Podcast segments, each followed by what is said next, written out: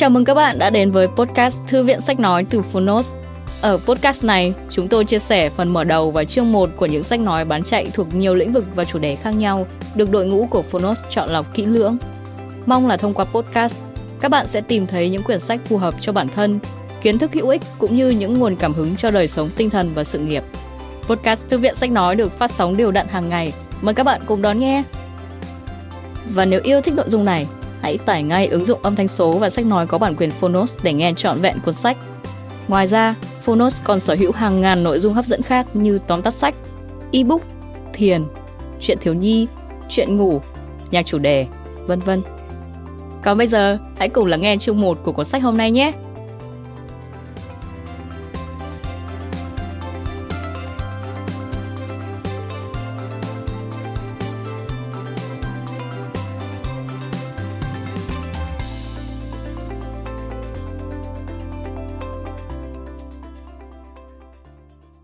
Bạn đang nghe từ Phonos.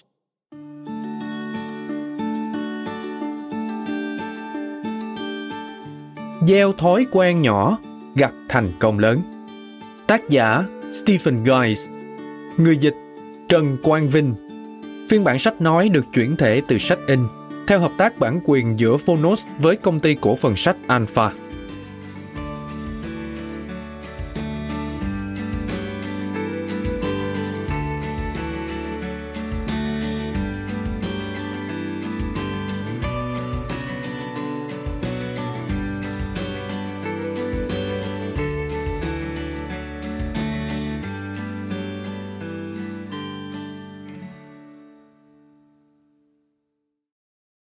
Lời nói đầu Mấy chục năm qua, tôi đã tự tiến hành rất nhiều thí nghiệm với những chiến lược cụ thể nhằm phát triển bản thân.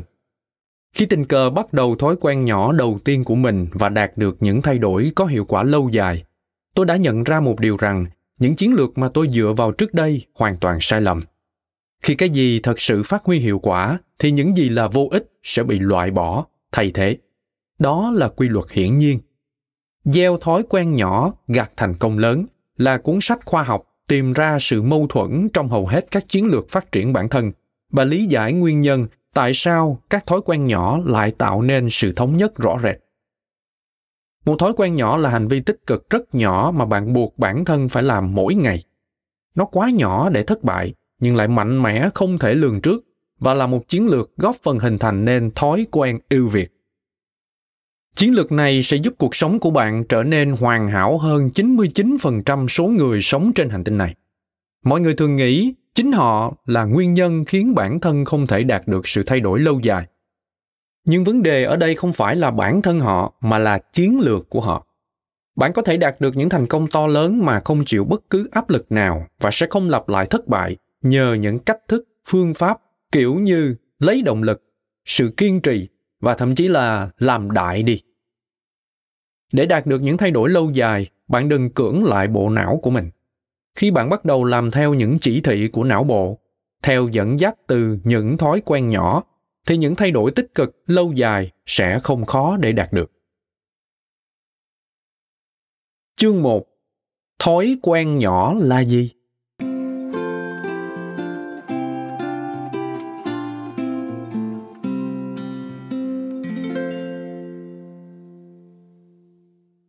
Đường đi ngàn dặm bắt đầu từ bước đầu tiên. Theo lão tử. Hãy bắt đầu thói quen nhỏ đầu tiên của bạn bằng việc mỗi ngày đọc ít nhất hai trang hoặc nghe ít nhất vài phút của cuốn sách này, cho đến khi bạn đọc hoặc nghe xong nó. Bạn có thể đọc hoặc nghe nhiều hơn thế, nhưng đừng ít hơn. Không tốn nhiều thời gian để đọc hai trang sách hoặc nghe vài phút của quyển sách đâu. Do vậy, bạn đừng kiếm cớ để thoái thác việc đó. Bạn có thể rút ra định nghĩa thế nào là có một thói quen nhỏ sau khi bạn đọc hoặc nghe xong cuốn sách này. Hãy sờ mũi của bạn ngay lập tức. Không đùa đâu, tôi sẽ giải thích sau. Nào, bây giờ hãy nghĩ điều nào trong những sự thật sau đây có ý nghĩa đối với cuộc sống của bạn. Một, kế hoạch to tác chẳng ích gì khi chúng không mang lại hiệu quả. Ví dụ, Tôi có thể nói tôi sẽ tập thể dục 2 tiếng mỗi ngày, nhưng nếu tôi không làm, thì cho dù dự định có lớn đến đâu cũng vô nghĩa. Quả thật, chỉ nghĩ mà không làm thì bạn sẽ mất dần sự tự tin. Hai, các nghiên cứu chỉ ra rằng con người thường đánh giá quá cao năng lực tự kiểm soát bản thân. Có hai điểm đơn giản giải thích tại sao nhiều người phải đấu tranh để thay đổi. Đó là họ đặt ra quá nhiều mục tiêu nhưng lại không biết lượng sức mình. Đây chính là sự không cân xứng giữa khát vọng và năng lực. Sau đây là hai điều bạn nên xem xét. Thứ nhất, thà làm ít còn hơn không làm gì cả. Thứ hai, làm mỗi ngày một chút có ảnh hưởng lớn hơn làm nhiều chỉ trong một ngày. Hơn như thế nào? Một cách sâu xa, bởi vì một chút mỗi ngày là đủ để hình thành một thói quen cơ bản lâu dài và đó là một điều lớn lao bạn sẽ thấy đã bao giờ bạn cảm thấy bế tắc chưa? Đã bao nhiêu lần bạn cố gắng thay đổi để trở nên tốt hơn nhưng lại thất bại? Đã bao giờ bạn thử đi thử lại nhưng rồi buông xuôi sau khi đã cố gắng rất nhiều? Những điều này có thể chúng ta đều đã từng trải qua, nhưng tôi muốn hỏi bạn những câu hỏi khác thú vị hơn trên nhiều. Điều gì xảy ra nếu như thất bại xuất hiện và đi liền với kế hoạch? Nó vốn chưa bao giờ là rắc rối của bạn nhưng lại mâu thuẫn với chiến lược của bạn. Chiến lược mà phần lớn nhân loại tin dùng và chứng nhận. Điều gì sẽ xảy ra nếu ngành khoa học nghiên cứu về hành vi con người, ý chí và não bộ đề xuất một sự thay thế cho những kế hoạch bất di bất dịch của bạn? Điều mà hiếm khi được thực hành hay khuyến khích. Và điều gì sẽ xảy ra nếu sự thay đổi chiến lược mới làm thay đổi mọi thứ ở bạn? Bạn biết mình có thể làm được, đạt được những mục tiêu, hình thành những thói quen tốt và thay đổi cuộc đời bạn với những câu hỏi trên bạn thực sự muốn biết kết quả thế nào chứ chào mừng bạn đến với thế giới của những thói quen nhỏ nó có vẻ phi thực tế tôi biết chứ nhưng bạn chỉ cần nghe ví dụ sau đây thì tôi chắc bạn sẽ có suy nghĩ khác. Đây là chuyện xảy ra với tôi vào cuối năm 2012, thời điểm mà tôi phát hiện ra những điều mới mẻ và bổ ích. Mười năm trước đó, cuộc đời tôi là một quá trình tìm kiếm và đấu tranh không ngừng để trưởng thành mà chỉ thu được những kết quả đáng thất vọng. Nhưng khi tôi thử làm một bước đột phá, tức không giống như những điều tôi đã từng làm trước kia, tôi đã từng bước hiểu được tại sao chiến lược ngược đời này giúp tôi làm việc hiệu quả đến vậy. Tôi đã, và thậm chí lúc này vẫn còn ngạc nhiên sao mà mọi thứ ăn khớp với nhau quá. Chính sự hân hoan thích thú trước kết quả thu được đã thôi thúc tôi viết nên cuốn sách này. Chúng ta thường vội trách bản thân thiếu sự cầu tiến, nhưng lại chậm trách những chiến lược của mình. Rồi sau đó chúng ta lặp đi lặp lại, cố gắng làm cho chúng có hiệu quả. Nhưng đây mới là điều bạn thật sự nên biết. Nếu bạn liên tiếp gặp thất bại khi sử dụng một chiến lược cụ thể, bạn nên thử thay bằng chiến lược khác. Không có gì khó hiểu cả, vì chiến lược ấy hiệu quả với người khác nhưng lại không hiệu quả với bạn. Đây là bài học kinh nghiệm quý giá mà tôi ước sao mình nhận ra sớm hơn. Ở đoạn trước tôi đã yêu cầu bạn hãy sờ lên mũi mình vì tôi muốn bạn tự làm rõ vài việc. Đầu tiên, hãy biết rằng không có phần thưởng nào cho việc bạn sờ mũi mình. Thứ hai, hãy cho rằng bạn vẫn làm việc đó dù bất cứ giá nào vì bạn có khả năng làm điều đó nếu bạn chưa làm việc đó giờ hãy làm ngay đi hoặc chọn một hành động nhỏ khác nếu bạn là người cố chấp để áp dụng những lời sau đây với bạn bạn có thể chạm vào mũi mình ngay lập tức bởi vì sự trở ngại mà bạn cảm thấy nhỏ hơn ý chí của bạn xin chúc mừng bây giờ bạn đã có được một trong những thói quen nhỏ rồi đây đó là một bài thể dục sơ sơ trong ý chí thôi. Nếu bạn có thể buộc bản thân mình chạm tay vào mũi, vậy là bước đầu bạn có thể thành công với chiến lược của cuốn sách này. Tôi không đùa đâu. Việc này đã được kiểm chứng khi tôi đã làm một lần chống đẩy vào ngày 28 tháng 12 năm 2012. Khả năng của tôi làm được 16 lần chống đẩy liên tiếp và vóc dáng của tôi cũng được cải thiện từ lần chống đẩy đó. Tôi buộc mình thực hiện việc đọc và ghi chép mỗi ngày cũng bắt đầu nhờ vào việc chống đẩy đó. Một lần chống đẩy đó là bước đầu tiên dẫn tới những sự thay đổi to lớn trong đời tôi. Những thành công lớn lao được khởi nguồn từ những gì xảy ra trước đó. Khi bạn nhìn lại, bạn sẽ thấy chỉ một bước nhỏ thôi nhưng lại khởi nguồn cho tất cả. Không có một lần chống đẩy đó, tôi vẫn còn đấu tranh để có động lực đi tập thể hình, để đọc và để ghi chép một cách liên tục Một lần chống đẩy đó đã giúp tôi khám phá ra chiến lược mới này và mang lại những lợi ích to lớn. Bạn đã sẵn sàng nghe câu chuyện về một hành động nhỏ nhưng lại thay đổi mọi thứ của tôi chưa? Cách mà mọi việc bắt đầu. Thách thức một lần chống đẩy.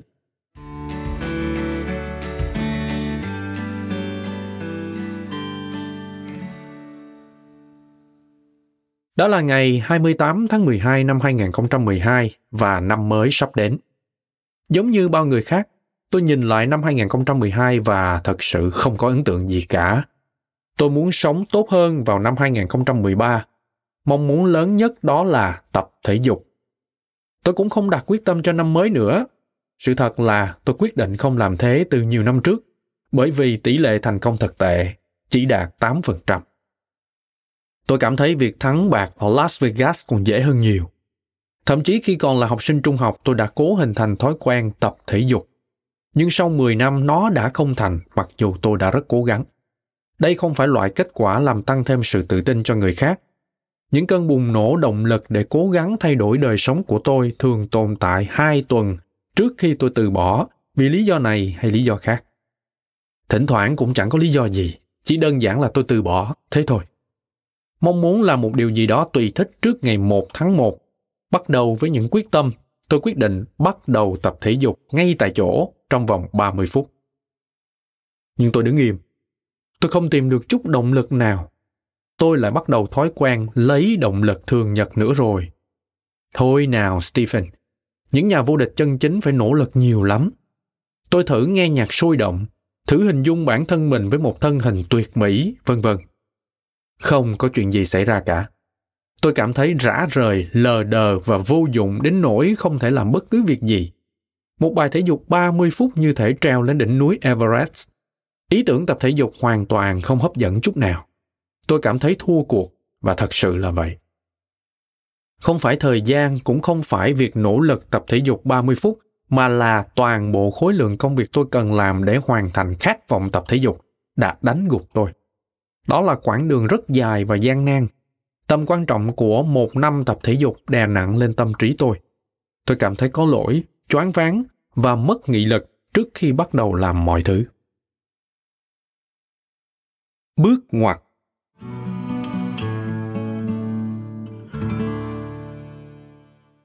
những tháng trước đó tôi đã đọc một cuốn sách mang tính tư duy tuyệt vời và giúp giải quyết vấn đề có tựa là Thinkertoys, tạm dịch Phương pháp tư duy sáng tạo của tác giả Michael Michalko.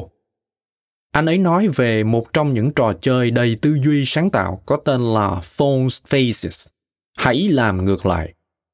Trong trò chơi đó, bạn cần cân nhắc mặt trái của điều bạn đang suy nghĩ và từ đó nảy sinh ra những ý tưởng sáng tạo giúp bạn xuất phát.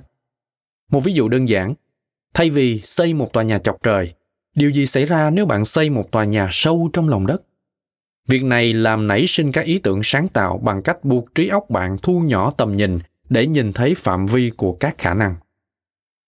Kỹ năng của trò chơi đó đã giải quyết vấn đề của tôi khi nghĩ đến mặt trái của bài tập thể dục 30 phút. Đi ăn kem hay xem truyền hình là điều trái lại của việc tập thể dục. Rồi tôi nhận ra, một bài tập đầy đủ 30 phút có vẻ giống như một thách thức khổng lồ vào thời điểm đó, như chinh phục ngọn Everest vậy một mặt trái khác có thể là khối lượng bài thể dục. Chuyện gì xảy ra nếu thay vì một cam kết to lớn là tập thể dục trong 30 phút đổ mồ hôi và cực nhọc, tôi tập một bài chống đẩy đơn giản. Tôi đâu cần gì hơn thế nữa, chỉ một lần chống đẩy thôi.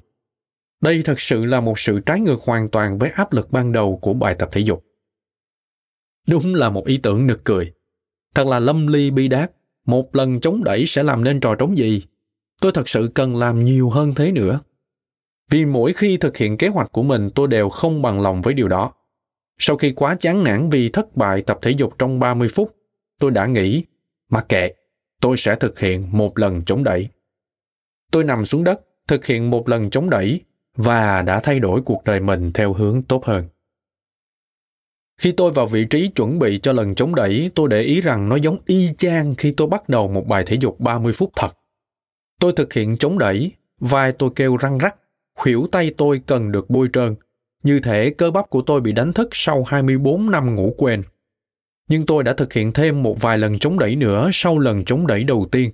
Mỗi lần chống đẩy là mỗi lần khó chịu với cơ bắp đã lâu không được sử dụng và bộ não cứng đầu của tôi. Ngay khi đứng dậy, tôi kết luận rằng làm việc này sẽ tốt hơn là không làm gì cả. Nói nhỏ với bạn điều này nha. Ngay lúc này tôi vẫn không muốn làm nữa. Nhưng sau đó tôi lại có ý tưởng đặt ra một thách thức nho nhỏ khác. Nó quá dễ dàng đến mức tôi không thể từ chối. Tôi dựng sàn ngang lên và thực hiện một lần chống đẩy, sau đó tôi làm thêm vài lần nữa. Thú vị thật, tôi nghĩ nó khó đấy, nhưng không quá khó như tôi đã tưởng. Các cơ bắp của tôi được làm nóng. Động lực để thực hiện thêm vài lần chống đẩy nữa thực sự dâng cao, nhưng nó chưa đủ. Và thân hình tôi cũng không được thon thả cho lắm. Và lại, lòng tôi vẫn còn đầy trở ngại. Tôi tiếp tục với chiến lược đó, hành động nhỏ thôi, nhưng đủ để có thể tiếp tục. Suốt buổi tập thể dục chống đẩy tôi đã đặt ra 7 mục tiêu nho nhỏ như thế. Tốt lắm, một lần nữa nha. Ráng lên, hai lần nữa nha. Coi nào, một lần nữa thôi. Mỗi lần như thế tôi dụ dỗ bản thân mình bằng một thách thức quá ư dễ dàng. Thế là tôi đã thực hiện được kế hoạch, thậm chí vượt chỉ tiêu. Thật là tốt khi đạt được những mục tiêu đề ra tuy rất nhỏ. Khi hoàn thành buổi tập, tôi đã thể dục được 20 phút và cảm thấy việc này thật tuyệt vời. Thường thường lúc tập thể dục tôi dành 10 phút cho bài tập bụng, nhưng khi ý nghĩ đó lóe lên trong đầu, bộ não tôi ngay lập tức bắn hạ nó như bắn một con chim bay ngang qua màn hình trong trò chơi săn vịt. Nó nói rằng, bạn vui đủ rồi, đừng đòi hỏi nữa. Bạn có thể đoán được tôi đã làm gì tiếp đó? Tôi quyết định trải tấm lót sàn ra. Bộ não đồng ý việc đó. Sau đó tôi quyết định đi tìm video về bài tập thể dục bụng. Bộ não đồng ý luôn. Sau đó tôi nhấn nút mở video. 10 phút sau, mỡ bụng của tôi bị đốt cháy. Điều quan trọng cần lưu ý ở đây là tất cả đều là quyết định cá nhân. Không phải bất cứ lúc nào tôi cũng nhận thức đầy đủ về việc hoàn thành bài tập thể dục bụng 10 phút. Nếu có, tôi cũng không bao giờ thực hiện nó. Ngày hôm sau, khi biến một lần chống đẩy thành một bài thể dục không tưởng trong 30 phút, tôi đã viết về thách thức một lần chống đẩy và bài viết này đã được nhiều người biết đến. Cho đến hôm nay tôi vẫn còn nhận những tin nhắn của nhiều người. Họ kể cho tôi nghe cách mà bài viết này đã giúp họ kiên trì tập thể dục thế nào. Khi năm 2013 trôi qua, tôi tiếp tục bắt bản thân mình tập một lần chống đẩy mỗi ngày. Thỉnh thoảng tôi tập nhiều hơn kế hoạch, nhưng một ngày nọ tôi chợt nhớ ra mình chưa tập thể dục khi đã nằm trên giường ngủ. Thế là tôi trở mình sắp xuống và tập ngay trên giường. Tôi tự cười cái ý nghĩ thực hiện thói quen hàng ngày vào giây phút cuối cùng trong ngày. Nó có vẻ vô nghĩa, nhưng thực ra rất tuyệt vời khi dễ dàng đạt được thành công và giữ thói quen đều đặn. Về sau tôi mới thấy tầm quan trọng của việc này với sự thành công của tôi. Có hai điều bạn cần lưu ý. Thứ nhất, một vài lần chống đẩy thật sự tạo nên sự khác biệt trong cảm giác của bạn. Tôi cảm thấy khỏe mạnh hơn và các cơ bắp của tôi được cải thiện rõ rệt. Thứ hai, tôi nhận ra rằng việc tập thể dục đã trở thành một thói quen thậm chí chỉ là một thách thức quá tầm thường. Tôi đã đang làm một cái gì đó mỗi ngày. Những bài tập thể dục bình thường đã dần trở nên dễ dàng hơn. Sau khi kinh nghiệm tích cực này kéo dài, tôi tự hỏi liệu có lời giải thích hợp lý nào cho nguyên nhân tại sao những bước ngớ ngẩn nhỏ nhoi lại giúp ích cho tôi một cách hiệu quả hơn hẳn những mục tiêu lớn hơn. Các nghiên cứu sẽ cho bạn câu trả lời và bạn sẽ tìm thấy lời giải đáp rải rác trong cuốn sách này. Không có nghiên cứu đơn phương nào nói rằng các thói quen nhỏ chính là câu trả lời. Thay vào đó, triết lý xây dựng thói quen này lại dựa trên hàng tá những nghiên cứu về bản chất của ý chí và bộ não, cũng như những gì nó cần để hành động thích hợp. Từ cuối tháng 6, tôi chuyển việc tập thể dục ở nhà sang phòng tập thể hình và sau đó tôi đã lên được vài cân. Vào ngày 20 tháng 9, tôi nhận ra tiềm năng của công thức này cho những lĩnh vực khác trong cuộc sống của mình, cụ thể như việc đọc và viết chẳng hạn. Tôi thực sự ngạc nhiên về bản thân mình kể từ khi việc viết lách tăng lên 4 lần và việc đọc tăng lên 10 lần. Mọi thứ thật là tuyệt vời. Tôi thậm chí còn bắt đầu ăn rau trộn bởi vì tôi muốn thế. Khi bạn đầu tư cho những việc quan trọng như tập thể dục và học hành, bạn có khuynh hướng làm như vậy cho những lĩnh vực khác nữa những thói quen tốt.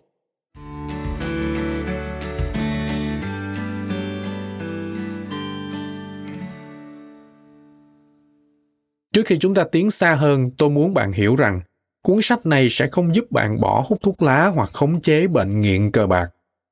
Các thói quen nhỏ chỉ dành cho những thói quen tốt mà thôi. Thêm những thói quen tích cực vào đời sống của bạn và làm phong phú các thói quen tốt đó trong thời gian tiếp theo. Việc loại bỏ các thói quen xấu và hình thành các thói quen tốt có cùng một mục tiêu. Đó là thay thế thói quen cố hữu bằng thói quen tốt hơn. Với những thói quen xấu, động lực chủ yếu để thay đổi là thái độ né tránh càng xa càng tốt. Với những thói quen tốt, động lực chủ yếu để thay đổi là thái độ nhích lại càng gần càng tốt. Các thói quen nhỏ được hình thành chủ yếu dựa trên thái độ nhích lại gần.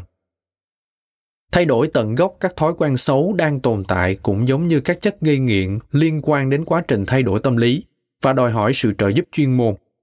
Như đã nói trước đây, nếu bạn đang tìm kiếm một kế hoạch lâu dài để thay đổi các thói quen xấu thụ động như làm biến sợ sệt hay hoang phí thời giờ thì cuốn sách này có thể giúp bạn rất nhiều đấy các thói quen xấu thụ động thường có thể được thay thế dần bằng cách lồng ghép các thói quen tốt vào cuộc sống của bạn làm sao mà bạn có thể duy trì những thói quen xấu trong khi mà dành tất cả thời gian cho những thói quen tốt và thật ra, việc đưa thêm các thói quen tốt vào bằng cách này rất dễ thực hiện. Việc sửa chữa thói quen không hề nhanh chóng, nhưng khi bạn đã đấu tranh với não bộ hàng thập kỷ, hoặc thậm chí lâu hơn với một số bạn khác, thì việc áp dụng chiến lược nào để làm việc hiệu quả với bộ não của bạn sẽ rất dễ nhận ra. Với kiến thức và chiến lược đúng đắn để thay đổi, những gì trước kia là bất khả thi nay trở nên khá đơn giản và khả thi. Giống như việc thử mở một cánh cửa bị khóa chỉ thực sự dễ dàng khi bạn dùng đúng chìa hoặc bạn là một thợ khóa lành nghề hay là một tên trộm siêu đẳng như đã nói trước đây những gì ẩn giấu trong bóng tối cũng có thể bởi những thói quen xấu cũng cần được chiếu sáng trong cuộc đời nếu đời sống của bạn toàn là những thói quen xấu việc thêm vào một vài thói quen tốt có thể thay đổi bạn. Bóng tối không phải tự nó tồn tại, đó là tên gọi mà chúng ta đặt cho việc thiếu vắng ánh sáng mà thôi. Con người có những thói quen xấu cũng bởi vì họ thiếu đi ánh sáng của những thói quen tốt. Vì chính điều này mà bóng tối len lỏi vào đời sống của họ. Khi bạn có thêm những thói quen tốt trong cuộc sống, chúng sẽ soi sáng một lối đi đúng, hồi sinh sự tự tin và tăng thêm hy vọng cho bạn nó cũng đóng vai trò là một nền tảng tuyệt vời mà từ đó bạn sẽ xây nên cuộc đời mình. Thông tin này đôi khi như thể một triết lý sống dùng để chứng minh, lý giải và nhắc nhở chúng ta rằng, bước đầu tiên tiến về phía trước luôn luôn là bước quan trọng nhất. Nói cách khác, nó có thể giúp bạn trong các lĩnh vực khác ngoài các thói quen. Tôi không chỉ hy vọng cuốn sách này sẽ giúp được bạn, mà còn tự tin nói rằng nó sẽ làm được điều đó cũng như tôi dám tự tin nói chắc rằng các kế hoạch cho năm mới của hầu hết mọi người sẽ thành công. Đúng vậy, khả năng xảy ra việc này là rất cao. Với những thói quen nhỏ, bạn có thể đứng vào hàng ngũ những con người thay đổi cuộc đời mình bằng cách khó tin nhất. Tóm tắt sơ lược về những thói quen nhỏ.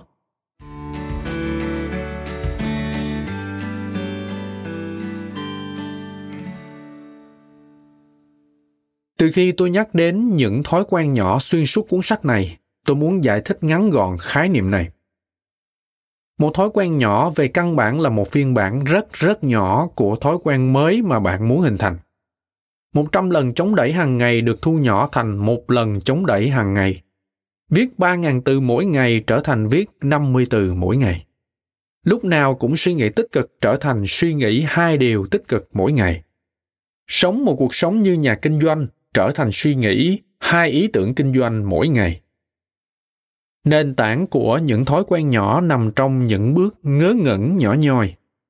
Khái niệm những bước nhỏ không có gì là mới mẻ, nhưng tại sao và làm cách nào mà chúng làm việc hiệu quả thì chưa được phân tích một cách đầy đủ. Một bước nhỏ hiện tại có thể là một bước nhảy vọt trong tương lai.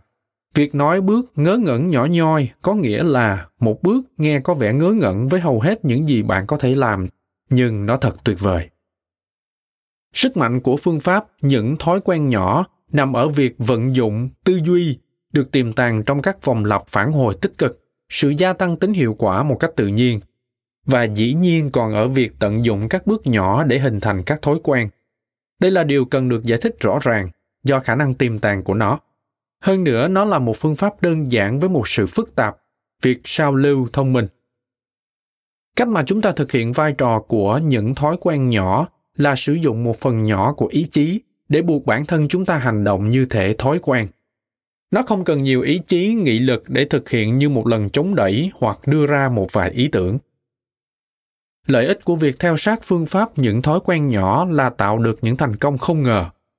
Trước hết, có một cơ hội rất lớn cho bạn thực hành gia tăng phẩm giá sau khi bạn thỏa mãn nhu cầu nhỏ của mình. Điều này là do chúng ta đã mong muốn tiến hành những hành vi tích cực và bắt đầu từ đó để làm giảm đi trở ngại trong chúng ta. Lợi ích thứ hai là thói quen.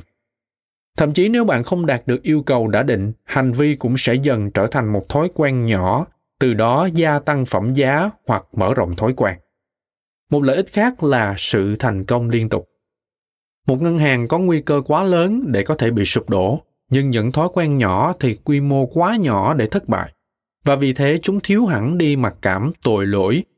Đây là một trong rất ít những phương pháp thực sự mang lại thành công mỗi ngày, nhờ vào dòng xoáy khích lệ mạnh mẽ và những mục tiêu trong tầm tay. Những thói quen nhỏ đã khiến tôi có cảm giác không thể ngừng lại. Nó khác với những gì trước kia, khi tôi cảm thấy không thể bắt đầu được. Nói tóm lại, một thói quen nhỏ là một thói quen tích cực rất nhỏ mà bạn buộc bản thân mình thực hiện mỗi ngày. Những bước nhỏ hoạt động mọi lúc và những thói quen được phát triển bởi sự nhất quán. Vì thế, cả hai gắn bó mật thiết với nhau. Và tôi muốn nói với bạn rằng, nó là câu chuyện tình, còn tuyệt hơn cả chạng vạn nữa đó. Giới thiệu về các thói quen và não bộ.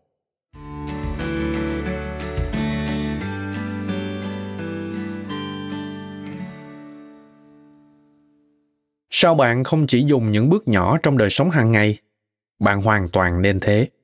Nhưng các thói quen mới chính là xương sống của cuộc đời bạn, vì thế phớt lờ chúng là một sai lầm nghiêm trọng.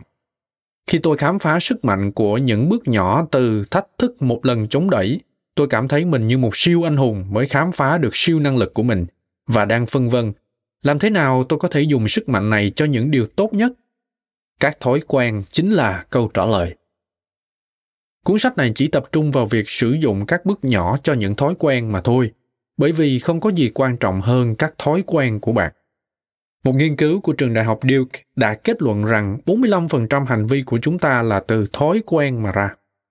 Các thói quen thậm chí còn quan trọng hơn con số 45% ở trên, bởi vì các thói quen là những hành vi lặp lại thường xuyên thường ngày và sự lặp lại này trong khoảng thời gian lâu dài không chừng sẽ mang lại những lợi ích to lớn hay những tổn hại nặng nề.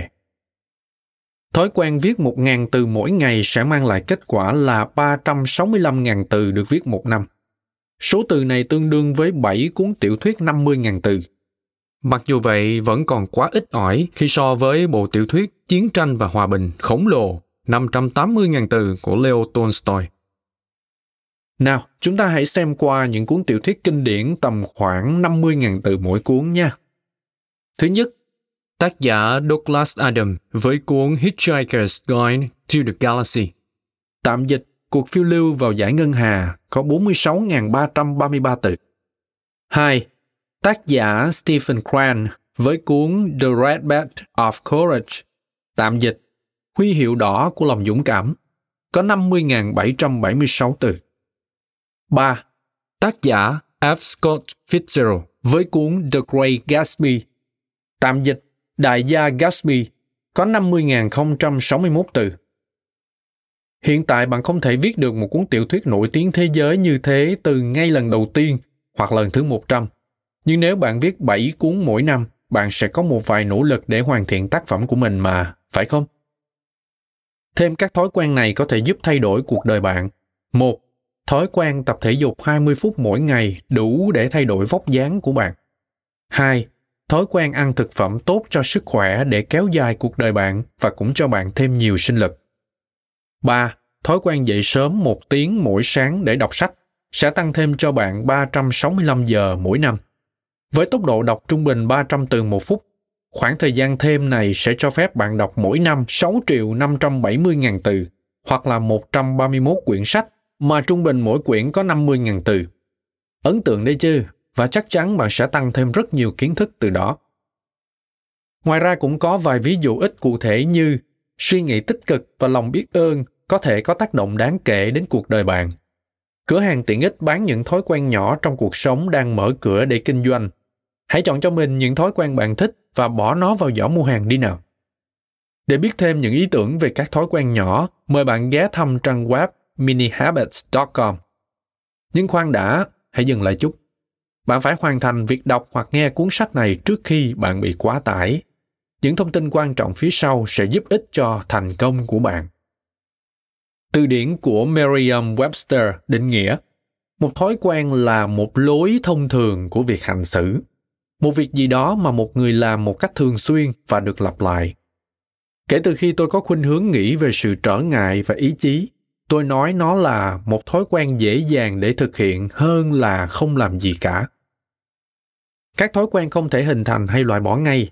Chúng được hình thành và bồi đắp theo thời gian bằng sự lặp lại thường xuyên.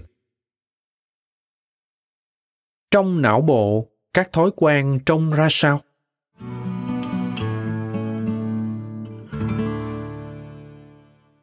Các đường liên kết giữa các tế bào thần kinh. Dịch giả gọi tắt là liên kết thần kinh, chính là các kênh thông tin trong bộ não những liên kết thần kinh này chính là các thói quen theo cách nhìn trong thế giới vật chất. Và đây là cách mà nó làm việc. Khi một thói quen được gắn cho liên kết thần kinh bằng cách kích hoạt bởi một suy nghĩ hay tác động từ bên ngoài, một tia lửa điện sẽ xuất hiện dọc theo nhánh thần kinh trong não của bạn. Khi đó bạn sẽ có một sự thôi thúc hoặc suy nghĩ để tham gia vào các hành vi mang tính thói quen. Ví dụ nếu bạn đi tắm ngay sau khi thức dậy mỗi ngày, bạn sẽ có liên kết thần kinh liên quan đến chính thói quen đó. Khi bạn thức dậy, các tế bào thần kinh đảm trách việc đi tắm sẽ đánh tín hiệu và bạn sẽ đi tắm như một xác sống, tức zombie, mà không cần phải suy nghĩ gì. Đây chính là điểm kỳ diệu và kỳ quặc của việc hình thành các thói quen, tùy thuộc việc chúng là tốt hay xấu. Khi một thói quen đã ăn sâu, mối liên kết thần kinh cũng dày và mạnh hơn theo đúng nghĩa đen việc biết được thông tin này đơn giản hóa và làm rõ mục đích của chúng ta. Chúng ta muốn tạo nên và củng cố các liên kết thần kinh đặc biệt với sự lặp lại. Nghe có vẻ đơn giản khi đề ra cách này, nhưng chúng ta phải vượt qua chính con người bẩm sinh của chúng ta để thực hiện nó. Trong nhiều chiến lược thói quen tiêu chuẩn, bạn sẽ không tìm thấy bất cứ khoản nào về các giới hạn đã được chứng minh này. Coi thường tầm quan trọng của chúng, hoặc phát ngôn mập mờ và vô ích như, nó sẽ khó đó, bạn đã từng muốn nó không có kế hoạch để xử lý những hạn chế này bạn sẽ bị kiệt sức hoặc mâu thuẫn và từ bỏ sớm, ngay cả khi bạn bắt đầu bằng tất cả nhiệt huyết có thể bạn cho tôi là người hơi chống lại động lực đó là bởi vì nó làm tôi thất bại 10 năm ròng. Nhưng chúng ta hãy cứ để việc đó sau đi. Các thói quen là một phần của cuộc sống và căng thẳng.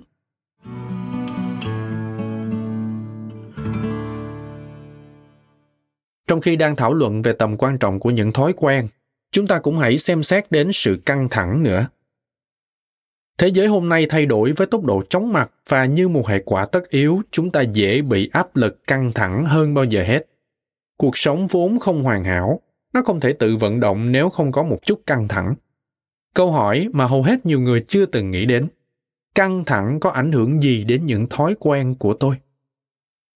Căng thẳng làm gia tăng các hành vi mang tính thói quen, cả tốt lẫn xấu. Cả hai cuộc thí nghiệm tại UCLA và một cuộc thí nghiệm tại Đại học Duke chỉ ra rằng căng thẳng làm gia tăng sự lôi cuốn của con người hướng tới hành vi mang tính thói quen. Dựa trên nghiên cứu đăng trên tạp chí Journal of Personality and Social Psychology, tạm dịch tính cách và tâm lý học xã hội, giáo sư Wendy Wood phát biểu rằng con người không thể kiểm soát được bản thân khi họ bị căng thẳng. Đó là lúc ý chí bị giảm sút hoặc cảm giác bị choáng ngợp. Khi bạn quá mệt mỏi để quyết định, bạn thường có khuynh hướng lặp lại những hành động thường làm. Điều này đúng với cả thói quen tốt lẫn xấu, là một cái nhìn sâu sắc và quan trọng trong cuộc sống của chúng ta. Hãy dành một giây để hình dung điều gì có thể xảy ra nếu các thói quen xấu làm bạn bị căng thẳng đó là một công thức hoàn hảo cho vòng lặp phản hồi tiêu cực. Sự căng thẳng làm phát sinh một thói quen xấu. Việc này gây ra tội lỗi, bất an trong lòng và sẽ tạo ra nhiều căng thẳng hơn, làm phát sinh thêm thói quen xấu. Nhưng giờ đây, hãy tưởng tượng được những gì có thể xảy ra nếu các thói quen của bạn làm giảm căng thẳng một cách tự nhiên, như tập thể dục chẳng hạn. Trong trường hợp này, căng thẳng sẽ đưa bạn tới phòng tập thể hình và việc tập thể dục sẽ giúp bạn làm giảm căng thẳng. Các tác động đến cuộc sống của bạn khác nhau ở ý chí. Một bên giúp bạn suy nghĩ tích cực để đạt được thành công dẫu cho cuộc sống có khó khăn đi nữa. Bên này lại liên tục đe dọa quăng bạn vào tận cùng địa ngục. Là một người hâm mộ bóng bầu dục, tôi nghĩ đến những cú xoay chuyển tình thế một cách ngoạn mục trong những trận cầu, khi mà một đội sắp sửa ghi bàn vào khung thành tự vạch một mét. Bất ngờ, một tiền vệ đội này lao ra cản bóng nhưng thật không may lại tạo thuận lợi cho đội kia ghi bàn. Đó không chỉ là 7 điểm cho đối phương mà còn là 7 điểm mà đội anh ta đang nỗ lực để giành lấy. Đó là một cú xoay chuyển tình thế 14 điểm. Do căng thẳng, tất cả các thói quen đều là cú xoay chuyển tình thế 14 điểm. Nói cách khác, lượng căng thẳng càng lớn chúng ta càng khó thay đổi cuộc sống của mình. Như giáo sư Wood đã nhấn mạnh, bạn có khuynh hướng lặp lại những gì bạn thường làm.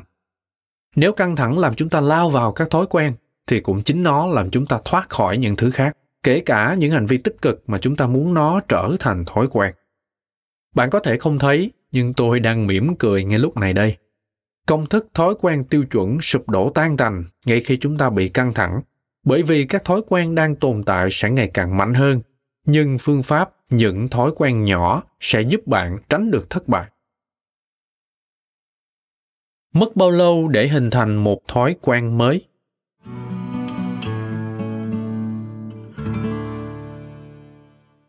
Không có một đáp án duy nhất. Bất kỳ ai cho bạn một đáp án thì chưa chắc đó đã là những gì bản thân họ thực sự trải nghiệm đâu. Không phải 21 hay 30 ngày. Vì lợi ích của Pete và những người khác, tôi muốn nhấn mạnh điều này. Huyền thoại thói quen 21 ngày có vẻ được bắt đầu từ bác sĩ Maxwell Martz, một bác sĩ thẩm mỹ. Dựa vào các báo cáo, bác sĩ Martz nhận thấy một người đột nhiên chẳng may bị khiếm khuyết một chi có thể mất 21 ngày để làm quen với việc đó. Từ đó ông lập luận rằng phải mất 21 ngày để một người thích nghi với những thay đổi trong đời sống của mình. Thật không vậy, ngài bác sĩ. Tôi muốn phản đối. Việc đương đầu với chuyện bị mất đi một chi trên cơ thể và việc cố gắng để uống được nhiều nước hơn là hai chuyện khác nhau hoàn toàn. Và còn nữa, hai việc trên lại khác hoàn toàn với việc mỗi ngày cố gắng tập 150 lần chống đẩy. Bài nghiên cứu về thông tin hình thành thói quen đáng tin cậy và được trích dẫn từ tạp chí xuất bản năm 2009 có tên là European Journal of Social Psychology, tạm dịch tạp chí châu Âu về tâm lý học xã hội. Mỗi người tham gia thí nghiệm sẽ chọn cho mình việc ăn, uống hay bất kỳ hoạt động mang tính thói quen để thực hiện ở một hoàn cảnh nhất định và giống nhau. Ví dụ như sau bữa điểm tâm sáng trong suốt 12 tuần. Và họ đã khám phá được điều gì? Khoảng thời gian trung bình để cho một hành vi trở thành một thói quen là 66 ngày. Nhưng khoảng thời gian này không cố định, kéo dài từ 18 cho đến 254 ngày, nhiều trường hợp thậm chí còn lâu hơn nữa.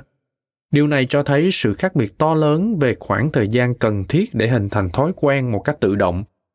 Thử thách 21 hay 30 ngày là phổ biến, nhưng khoảng thời gian đó rất khó để hình thành nhiều loại thói quen. Việc mỗi ngày uống một ly nước có thể tạo thành thói quen sau 21 ngày, nhưng những việc khó hơn như gập bụng 100 lần mỗi ngày có thể mất vài trăm ngày hoặc thậm chí lâu hơn để hình thành thói quen. Đó là tình xấu. Còn tin tốt là các thói quen không đột nhiên xuất hiện hay biến mất. Chẳng hạn, nếu bạn tập 100 lần gập bụng trong 60 ngày, ngày thứ 61 sẽ dễ dàng hơn rất nhiều so với ngày đầu tiên. Thậm chí nếu nó còn diễn ra hoàn toàn chưa tự động. Việc xây dựng một thói quen giống như đạp xe lên một con dốc, từ việc leo dốc đến đỉnh và tụt dốc. Để bắt đầu, bạn phải dồn hết sức vào hai chân mới có thể đạp được. Sau đó, mỗi lúc một dễ hơn, nhưng bạn phải đạp liên tục cho đến khi lên đến đỉnh dốc hoặc bạn sẽ bị tụt lại và bỏ phí cả hành trình. Kinh nghiệm của tôi cho thấy dấu hiệu đầu tiên của việc hình thành thói quen là suy giảm sự kháng cự. Điều này tạo cho ta cảm giác hoàn hảo. Trí óc bên trong chúng ta giao tiếp với nhau bằng việc gửi các xung động điện qua các liên kết thần kinh. Và như chúng ta đã biết, dòng điện luôn đi qua những con đường ít trở ngại. Giống như khái niệm này, bộ não chúng ta thích thực hiện những thói quen bởi vì chúng được vạch ra sẵn và kết quả đã được biết trước. Nhưng các hành vi mới thì chưa được kiểm nghiệm, mang tính rủi ro và chưa có bất kỳ liên kết thần kinh nào. Vì thế, một khi chưa có con đường chắc ăn cho thói quen mới, bạn phải tự mình ghi đè thói quen mới lên thói quen cũ. Khi bạn làm việc này nhiều lần, liên kết thần kinh mới tạo sẽ bắt đầu phát triển và dần theo thời gian nó sẽ cạnh tranh thay thế hành vi cũ. Như thế với tiến trình này, việc phải mất bao lâu để một thói quen hình thành không quan trọng, bởi vì mục đích bằng mọi cách giữ nó tồn tại mãi mãi mới là điều đáng quan tâm hơn cả. Tại sao bạn muốn tập thể dục trong 6 tháng nhưng khi đạt được mục đích rồi bạn lại từ bỏ? Có đáng để từ bỏ ngay sau đó không? Điều quan trọng hơn hết là việc nhận biết các tín hiệu khi một hành vi trở thành một thói quen. Sau đó bạn có thể chuyển hướng sự tập trung của mình vào một việc khác mà vẫn giữ được thói quen kia. Một lưu ý thú vị nữa từ bài nghiên cứu năm 2019 là các nhà nghiên cứu kết luận rằng thiếu mất một ngày không làm sẽ mất đi một thói quen. Về mặt sinh lý, một ngày không làm nên hoặc phá bỏ tiến trình. Nhưng về mặt tâm lý, nếu bạn bỏ lỡ dẫu chỉ một ngày thôi, đó có thể là một vấn đề rắc rối. Tốt hơn cả là bạn đừng bỏ phí một ngày nào. Nhưng hãy nhớ thật kỹ lưu ý đó, nếu bạn có bỏ lỡ một ngày thì đó không là vấn đề gì cả. Đừng từ bỏ và cũng đừng thất vọng. Cảm ơn các bạn vì đã lắng nghe podcast Thư viện Sách Nói. Podcast này được sản xuất bởi Phonos, ứng dụng âm thanh số và sách nói có bản quyền dành cho người Việt. Hẹn gặp lại các bạn ở những tập tiếp theo.